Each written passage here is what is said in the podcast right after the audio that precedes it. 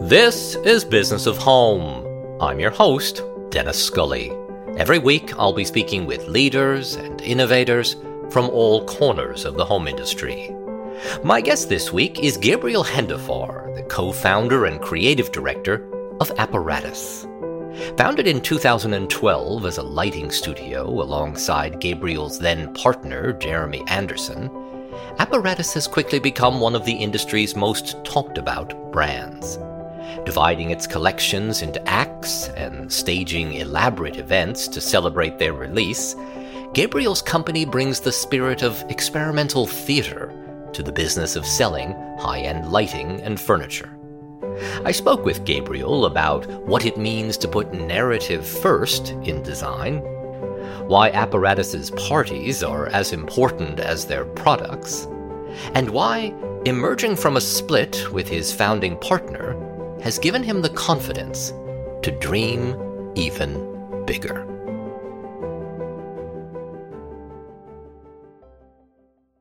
This podcast is sponsored by Loloi, maker of rugs, pillows, and wall art for the thoughtfully layered home. You can explore Loloi's range of products online, but they're even better in person. This October at High Point Market, Loloi will be showing new rug collections and accessories over a thousand one of a kind pieces, and hosting events with collaborators like Amber Lewis in their showroom in the IHFC building. Make an appointment at loloi.com. That's L O L O I dot com. Or just stop by during market from October 22nd through the 26th. This podcast is also sponsored by Modern Matter, designer of handcrafted and luxurious hardware. Small details can completely change an interior. When designing a space, consider the importance of hardware at the beginning of your design plan. Elegant and timeless hardware makes an impact on any room. Modern Matter offers a customizable collection of solid brass hardware featuring hand polished gemstones. Choose from over 500 knobs, pulls, and backplates in stock and ready to ship. Visit modernmatter.com to see how the company is redefining hardware. That's modern matter.com. And now, on with the show. Let's set things up a little bit for for the uninitiated. Okay. Right? Who might not know, I might have been in a bunker perhaps these last 10 years. So they They've never heard of apparatus. They've never, and it's and it's one of these companies where the founder says, "Oh, we couldn't find the lighting out there that we were looking for." Tell us what tell us what really happened in the very beginning that is what really happened. You know, I it is. It's you know, it wasn't it wasn't just a, a, a story for the sake of marketing.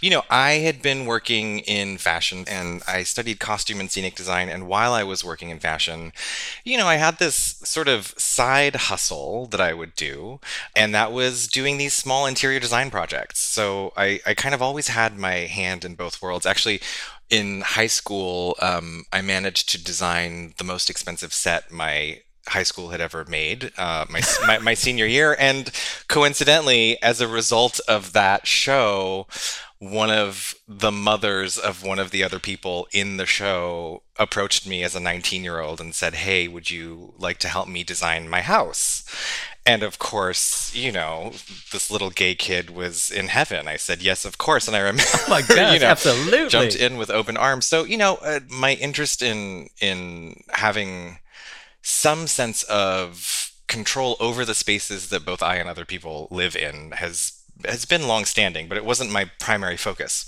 So cut to i don't know maybe it was 2005 6 7 and i was in my second apartment and i was just compelled to decorate this apartment to the nines. I just I couldn't stop myself. I went into credit card debt and I just went until I couldn't do anymore.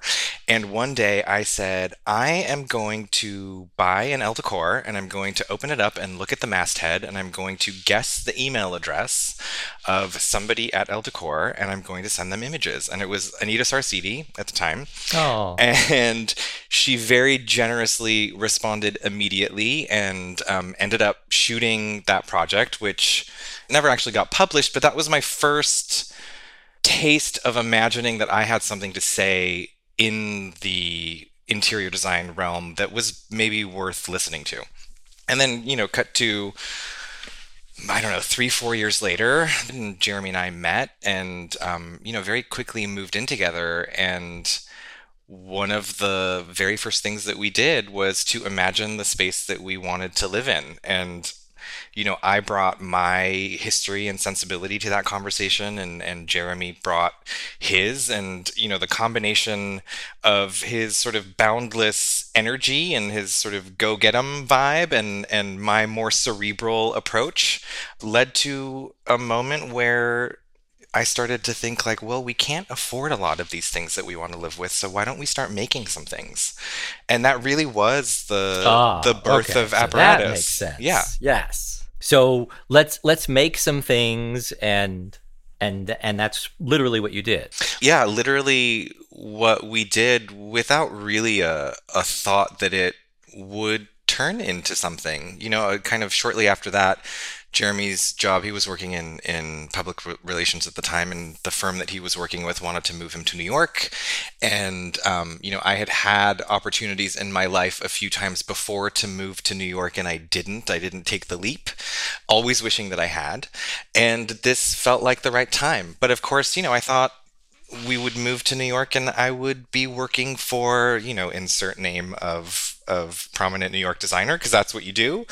And life had other plans. And I'm so incredibly grateful for what felt initially like a detour, which now I am very clear is what I am meant to be doing. Take me from let's make some lighting for our own home to we're going to show up at ICFF yes. and actually, right? And and become discovered. You know, I was going back and forth to Los Angeles when we first moved to New York, um, doing some consulting gigs. Um, and I remember meeting with somebody here, you know, and I was doing doing all the rounds and going on interviews and and it just didn't stick in fashion for me. And it allowed a lot of time and space for kind of personal exploration. What what do I want to do? Um, and to meet people and talk to people when you do when you're you know at a at a sort of crossroads.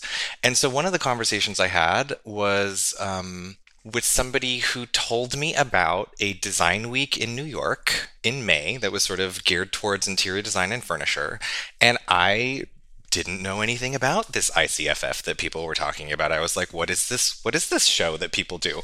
And I remember calling calling Jeremy from LA and saying, "Hey, there's this show. I think we should do it. Like, I think if we're going to do this, let's do it." And we did. We took the leap. We showed in 2012. I think at the time we had maybe eight, nine pieces, all of which had been made for us to live with initially.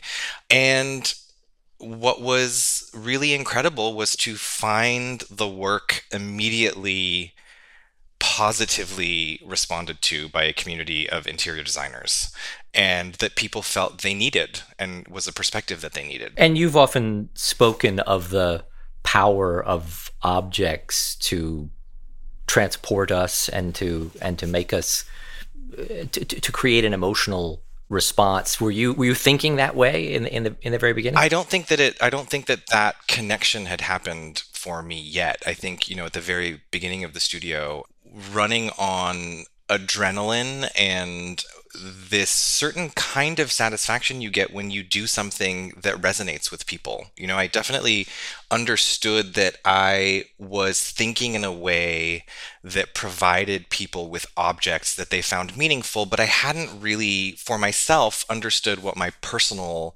investment in that creative journey is. And what I now know 10 years later is that really the the most important thing for me in this practice is understanding that objects are vessels for meaning. So I you know ultimately I think what I'm doing is is chasing a feeling of human connection through objects and through environments. Well, and as you say in the beginning, when people first discovered you. Those that weren't at ICFF, there was a there was a whole sort of series of articles that all said ones to watch and keep your eyes out yeah. for these guys, right? Yeah. Because yeah. Yeah, and I, I, remember interior design was one of those that just said keep keep an eye on, on yes. these two because they're they're they're going places. What do you think in those early days did resonate so much with people? What I was most interested in saying creatively was trying to find a sort of nexus between this idea of modern reduced design that also celebrated materiality in a way that that I wasn't seeing at the time. You know, I came from from fashion where I worked with my hands and you know the the best outcome that you could hope for in making a beautiful garment of a certain caliber is that when you really look at the details you see the hand of, of the maker i want listeners to understand what it is you do. Because when I speak to designers or when I speak to people who hold you up as such a powerful creative force in the industry, I, I want to understand better what is the magic that you create. How do you you, you talk about these immersive experiences. Mm-hmm. How do you think about creating these immersive experiences and how do you how do you execute them in a in a way that that is so compelling you know what started to happen was this kind of started in a way with act 2 but really with act 3 when when i looked back to my own history to mine a, you know a connection to my cultural history to be the the point of departure for a body of work. And what has become my practice over the past three or four years, um, and and is the practice of the studio now, is that I start from a place where I'm imagining the world that I want the story to exist in. So, what do I feel like when I'm walking into this room? What are the memories that are moving, you know, past me as I move through these doors? What does it feel like to step down into this room? Do I want to step up into this room? What is the light like? It's really about defining the destination of, of sort of the emotional vibration. All of these tools that become essentially just ways to get closer to this moment that I hope you experience as the viewer, which is to feel. It's sort of about that initial wash of emotion coming over you before you even start to dissect. Oh, this is a beautiful table. It has a rounded edge and it's made of burl. Before any of that happens, I want you to be intoxicated by the resonance of what we are doing from an emotional level. And that really um, is the way that I find meaning because I, I, I, think it allows me to anticipate and connect with the humanness of this communication and to see the things that we make as tools to to create that connection. While you were talking, I couldn't help but think, and this this isn't a coincidence because you referenced Act Two and Act Three, and we should say for listeners that often your collections come in in acts. In acts, yes, That's, yes. It's part of your yeah. It's part of the theatrical reference. Tie-in. Yes, yes. Yeah, I feel it, it's so similar to the method actor mm. who right? Who wants to know the fight that he might have just gotten into with his brother or why he has this receipt in his pocket or all the different things that are going on for that character. Yeah. And it sounds like you want to bring so much of that. I, you know I, I i think you're definitely touching on something. You know when you when you work in fashion the question that you're often answering as a designer is who's the girl who am I designing for? Who's the woman? Right. Where is she going?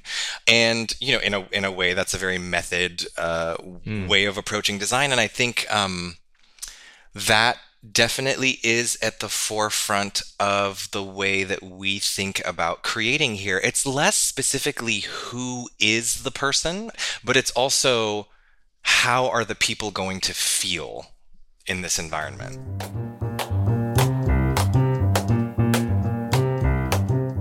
We're taking a quick break from the show to remind listeners about Modern Matter.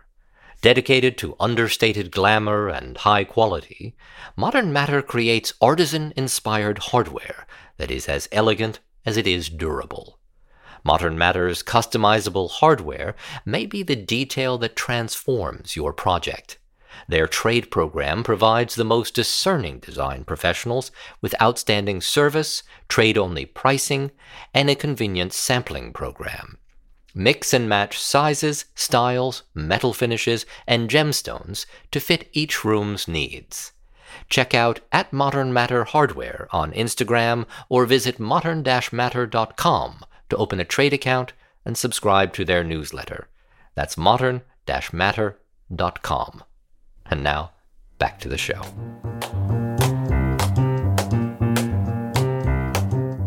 You also referenced when you were just talking there uh, about sometimes there's a there's a place in in mind and I and I know that you and I have talked about the meaning that was behind your parents fleeing Iran in, in, in 79 after the Shah fell and wanting to try and for yourself try and capture this this heritage that you feel such a strong connection to but but yeah. feel in, in some way you didn't get to experience y- yourself yeah i mean it's interesting that we're having this conversation today which feels so timely as we see you know brave women in Iran taking off their head coverings and and fighting for their own freedom. You know, my my parents left a place not of their own choosing. Um, and they came to America with nothing. And I was born here. I'm first generation American. And I had a very um, intense connection to a culture. And I only could access it through my parents' memories and their nostalgia and the food and the smells around me and the music. And, and, you know, what I've realized, certainly in, in Act Two, but in a broader sense, is that I am trying to make up for that lack of a connection to a sort of tangible past by creating my own legacy of objects. And when you when you worked on that act and when you try and piece all of this, what do you look to? What did you what did you reference? I mean, I looked I, mean, to, I looked to all of all of the things that um that I remember being magical as a child. You know, I looked to all of the television clips from Iran in the late 70s that my parents would, you know, would come up on on Persian sort of public access television every once in a while that were really these little portals to the past and I would experience these little moments of feeling connected to a certain sense of richness that felt like it belonged to me that I was not experiencing in the way that I was growing up as a first generation, you know, brown kid in Los Angeles. You know, I, I, very much felt the difference between what my life was like at home and the place my parents came from and what the world was like when I left the house. And when you were able to create that collection, did it work in a way did it did it fill a void that you were trying to did it if i'm being totally honest it didn't actually it, it no didn't. it didn't work and that actually um, was more about where I was as a creative, um, where I was in my own life, where I was in my understanding of what my work means to me. And it was just an indication of the work that I needed to do in order to allow myself to feel present in the moments that I wanted so badly that I didn't feel while they were happening. And what was that work that you found you needed to, to oh do? Oh boy, tons of therapy. let's get into that. Yeah, let's do it. yeah, that that work for me was was was really um, spiritual and creative. You know, I think as creatives we spend so much time projecting into a future state that doesn't exist. You know, I think in a way that's how I define creativity, right? It's it's imagining something that doesn't exist and then being able to chart the course to get there. So I'm spending a lot of time in the future and anticipating the moment where the vision of the room or the object or whatever it is comes to life. And what has happened for me over the years is that you know, I've spent so much time in that future state anticipation that when the moment actually arrives, I'm I'm not really there. I'm thinking about what's next or I'm I'm I'm not allowing myself to really sink into the present moment. And that has really shifted. That has absolutely shifted for me over the past 2 years where it has become more clear to me that my life is a series of choices that I have made to provide the experience that I want for myself, and that now the work for me is to actually just step into the fantasy and to be present in it. And I am so incredibly grateful for the opportunity to be able to do that and to do that with so many wonderful talented incredible people around me who believe in the vision enough to you know give of their talent and their time um, but that is really has been for me the karmic work so the work feels like it's coming from a different place now and my mm. my relationship to the world feels like it's coming from a different place well and your relationship with your partner so earlier we referenced jeremy yes. and you and, and jeremy went your separate ways. And we learned about that let's say June of 2021 you you sort of announced to the to the world right? Yes. But I one assumes this had been going on for some time prior to that. So I, I imagine this is part of the work that you were just yeah. describing. You know J- Jeremy and I uh, apparatus was uh this sort of alchemical thing that happened you know in those those first number of years because of what we both brought. And you know, it couldn't have happened without either of us. But what became clear, you know, in those first five years was that there was a way that this creative journey was feeding me and a thing that I needed. And Jeremy had his own creative journey that he wanted to be on. And, you know, some of some of the struggles in our relationship were about understanding what this place means and maybe disagreeing on that hmm. sometimes. Mm. You know, so those those first 5 years we really worked side by side and then you know, it became clear that Jeremy needed his own creative outlet, and that's when he started to reconnect with pottery, which was the thing that he had had done um, over the course of his life. And you know, we were in a in a in a position where we had the ability to create the time and space for that to happen, which was incredibly fortunate. And it's been nothing but gratifying to see him develop his work as an artist. I mean, certainly the process of uh, separating a relationship that lasted as long as it did and achieved as many things as we did is. Um, painful and you know ask me on any particular day and you know it's either good vibes or not but what i know is that the way that we came together as a couple ultimately pushed us both closer to where we wanted to be as individuals, even when that meant that we needed to separate in order for that to happen.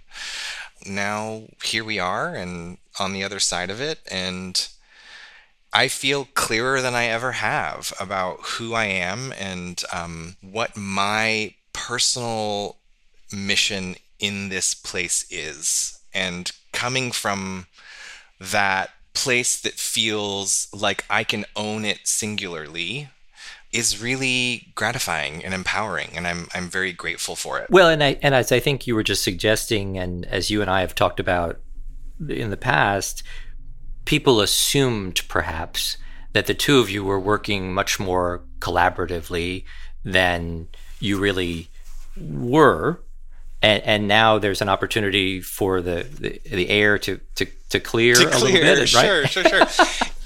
yes, I would say that um, this this has always been a creative journey that I that I have led, and it's always been one that has fed me in a way that feels um, very particular to me and who I am and and the whys of of what we do and yeah, that you know that was one of the things that needed to change for us. Is you know I can imagine that also perhaps that felt it felt difficult for Jeremy to find his own creative voice in that context, and you know seeing him do that now uh, is wonderful. And for you, as you were just suggesting, it sounds like a a newfound confidence, a, a greater clarity about where you want to to go, and a clearer vision? Yeah, it absolutely feels that way. I mean, the vision, you know, the vision for me has always been whether I was able to articulate it or not, you know, in, in the early days, people would ask me to describe the aesthetic of apparatus, and I would say, well, it's not it's not really a specific aesthetic; it's an approach.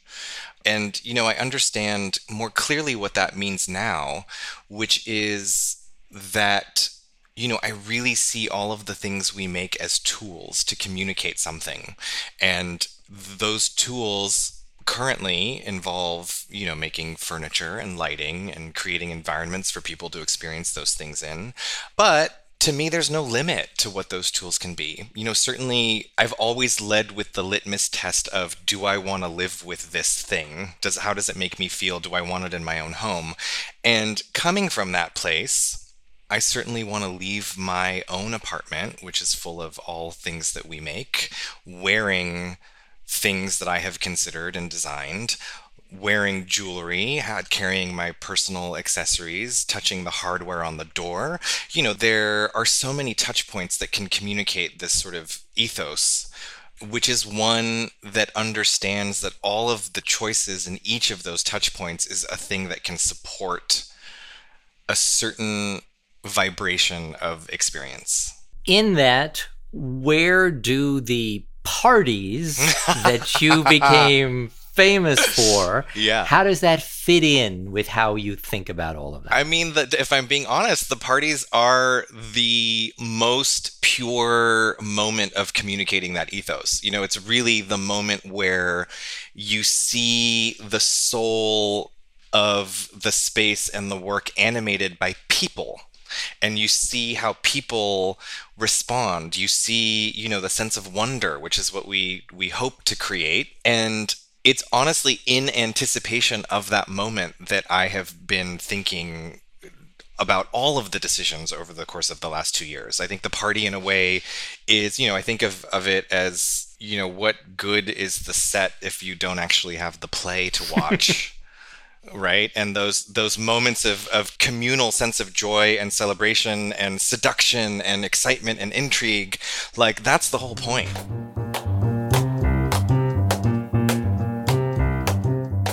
We're taking a quick break from the show to remind listeners about Loloi. Since 2004, Loloi has been the leading home textile brand that thousands of designers seek out for handmade rugs from India design forward powered loomed rugs, and one of a kind pieces from around the world. Not to mention throw pillows and woven wall art. Loloi is a family run business that prides itself on competitive pricing, quick shipping of in stock products, and excellent customer service. Explore Loloi's new introductions at High Point Market or learn more at loloi.com. That's L O L O I.com. Follow their handle at Loloi Rugs on Instagram and TikTok to see their newest arrivals. And now, back to the show.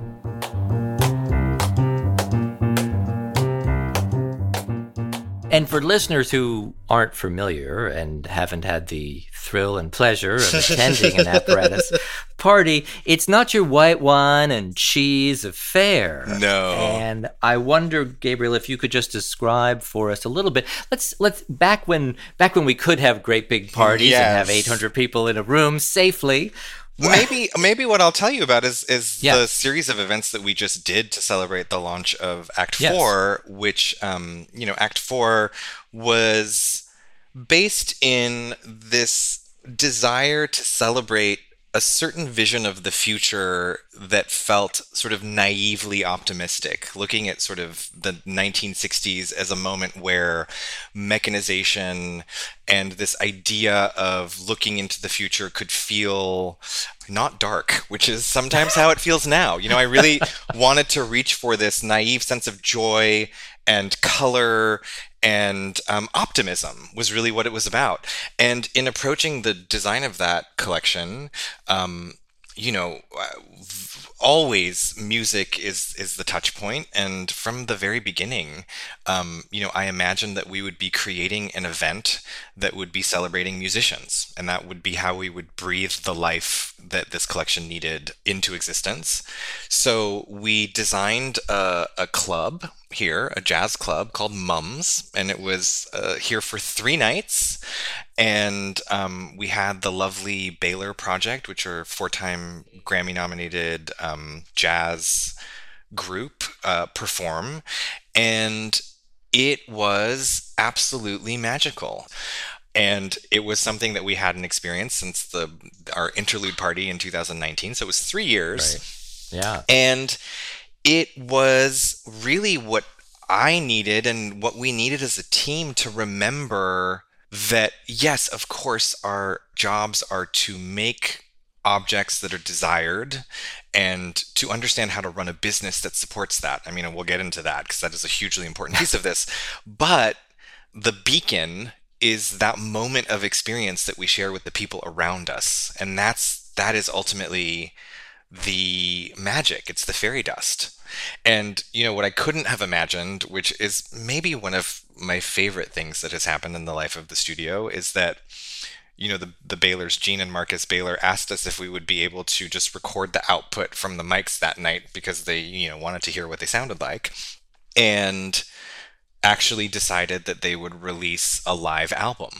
So we now have a live at Mums album recorded by the Baylor Project, and you know having that artifact of a specific moment in time that we imagined in order to breathe life into this world that we had created really like just ticks so many boxes for me like it, it, it really was such an incredible feeling well, and there you couldn't help but be in the moment, right? You could just experience the elation of all of that. Yes, and also that coincided with with you know my having done so much work on myself so that I could, you know, I came to that event with a different ability to be present to witness what we had all worked so hard for and how it was received. And and that was, you know, a very very special gift. So, one of the things that people marvel at with you, one of the many things, Gabriel, that people marvel at is how does he build these elaborate spaces and that, that incredible showroom in LA, the incredible space in New York, the wild parties? How does he spend all this money? And knowing you as I do, I know you know to the penny where where it all where goes. it's going. Yeah. Right. Yeah. yeah. So tell me how you think about that. In the same way that I approach the work, the creative work, or what what we'll call, you know, the more readily understood as creative work, which is the, the object in the environment, which is to really approach in a holistic way that you sort of, sort of delivers a total work of art is a term we often use, sort of the modernist principle. That is exactly the same approach in the way that the business is organized and in the way we run the business, which is to understand that the organism, which includes all of the processes and people that enable the creative expression, are part of the creative project of running a business. And what that has meant over the years, and you know, I'll be totally blunt about it, is it's all about the team like I am nothing without the team. The vision is nothing without the team.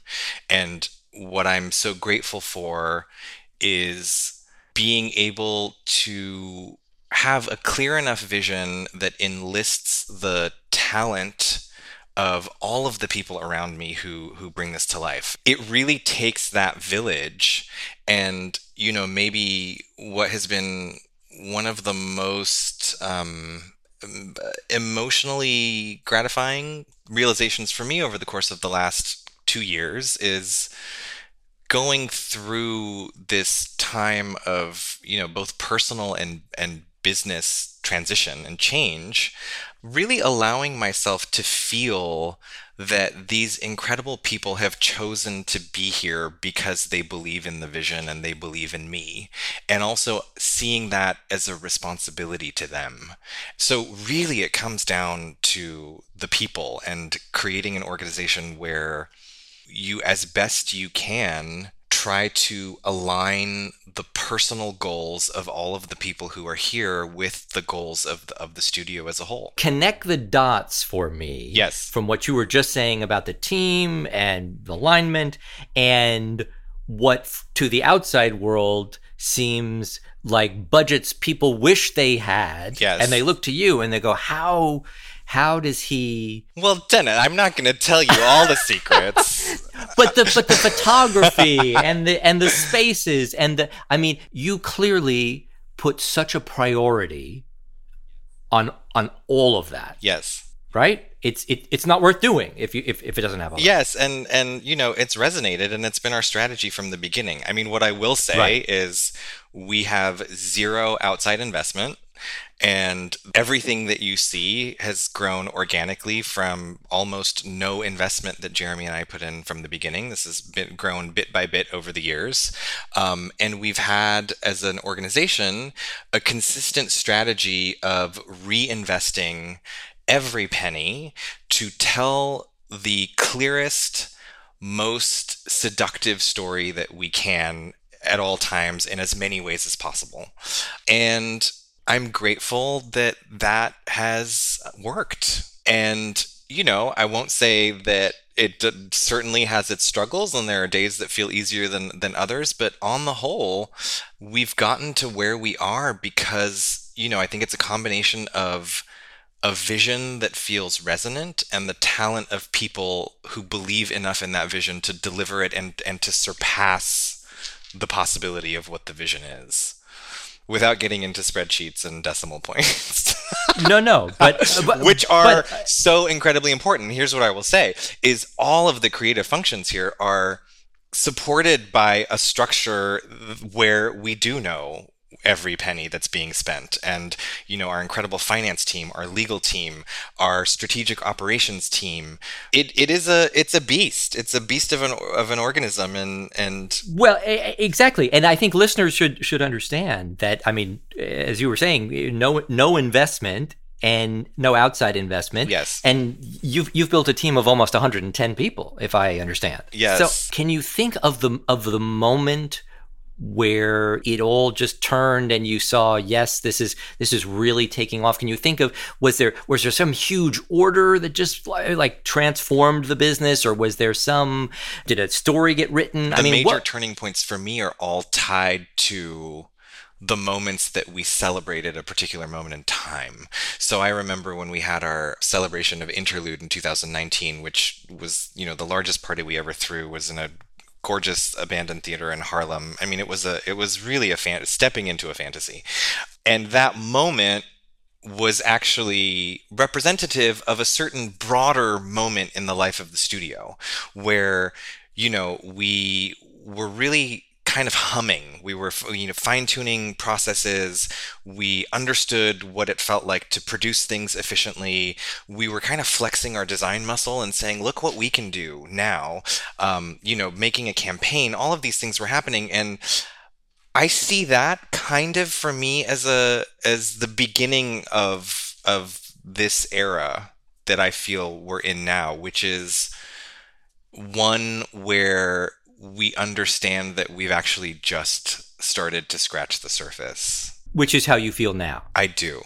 I do feel that now. I definitely get a sense that you want to complete this whole look and feel that is apparatus, right? I mean, it mm-hmm. seems like, and and I certainly, with your fashion background, I I I sense an aching on your part to think, what am I wearing in this fabulous environment? So here's what I'll say. I don't I don't miss fashion as an industry, but I do miss hmm. making clothing. I do miss and I think one of the most important things that I learned in fashion, which I try to carry with me in everything that we make here, is understanding the power of an object to tell you something about yourself that you want to believe and that moment when you put a garment on and there is a powerful sort of completion that feels like it is happening and and that is a thing I learned, you know, by putting fabric on my body. And I, I do think there's a return to that in some way. I mean, certainly um, you know, it may not be the the next thing, but Mm. it is absolutely part of the vision. And before we get there, certainly it's about rounding out all of the touch points in your home experience as as a as a person who believes in the apparatus vision. Let's talk about the apparatus vision and how you think about showrooms and partners and how you how you want to show up because the, the whole presentation is very important to you so you have your own space in New York you have your own space in LA Yes. you're very selective about who else right And we're opening in London. in And 20 we're opening in London. It's true. Yeah. Yeah. right Yes. But tell me how you think about being represented in the in the rest of the country and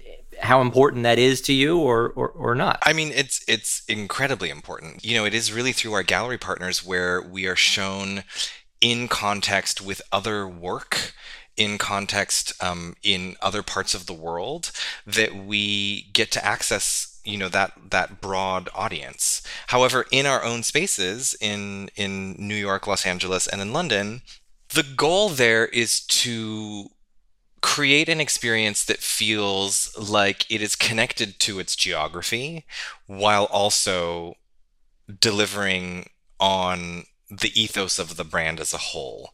So those projects are are really fun. It's really fun to kind of put on like what's the apparatus London drag to be? Like what is what does apparatus Paris feel like? What does apparatus Hong Kong feel like? You know, these are things that we're talking about all the time. It really, you know, as you were saying, it's kind of method acting, right? Like how do I step into that character?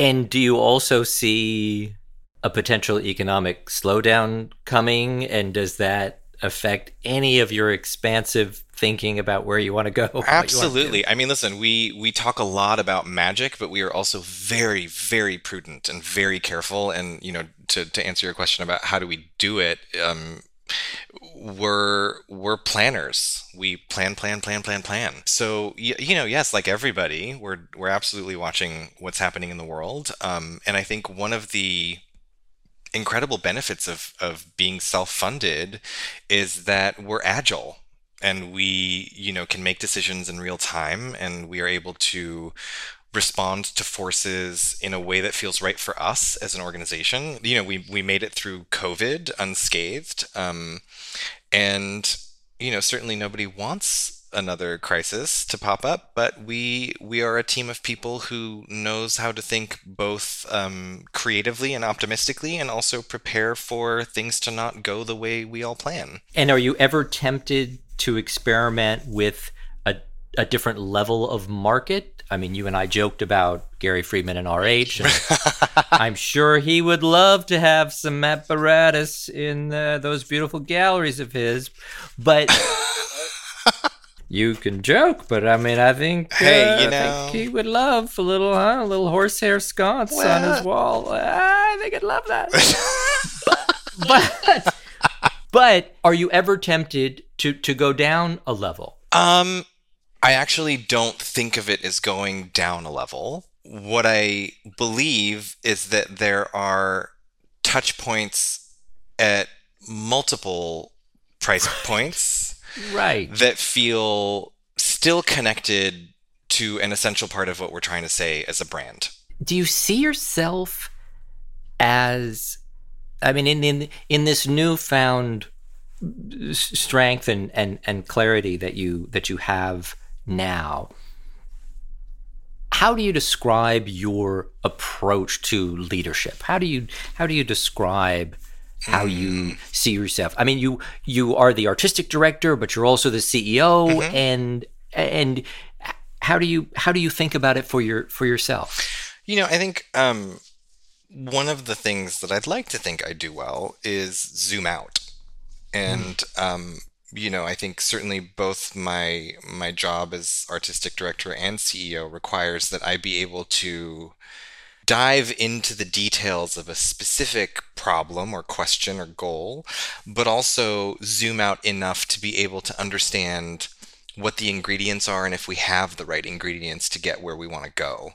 Um, and I think the smartest thing I can do as a leader is to surround myself with people who are better at a particular thing than I am, and that has has served me in the studio very well.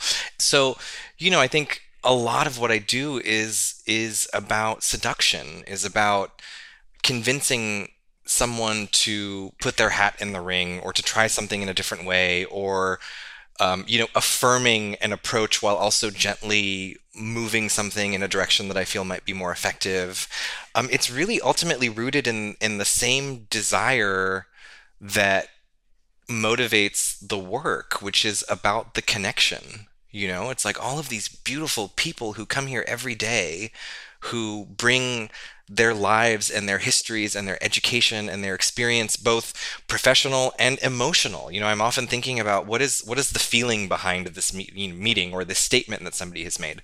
So the most gratifying feeling is to know that the people around me also see a potential for both growth of what we're doing together and growth for themselves personally.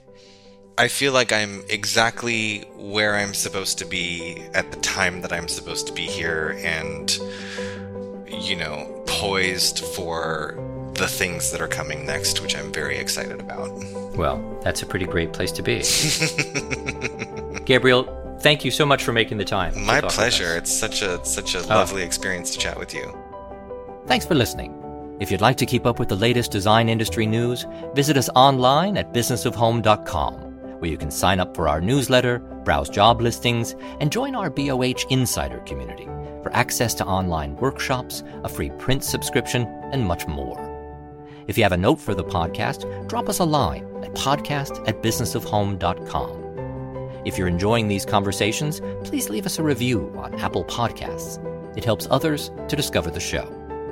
This show was produced by Fred Nicolaus and edited by Michael Castaneda. I'm Dennis Scully. Thanks again for listening, and I'll see you next week.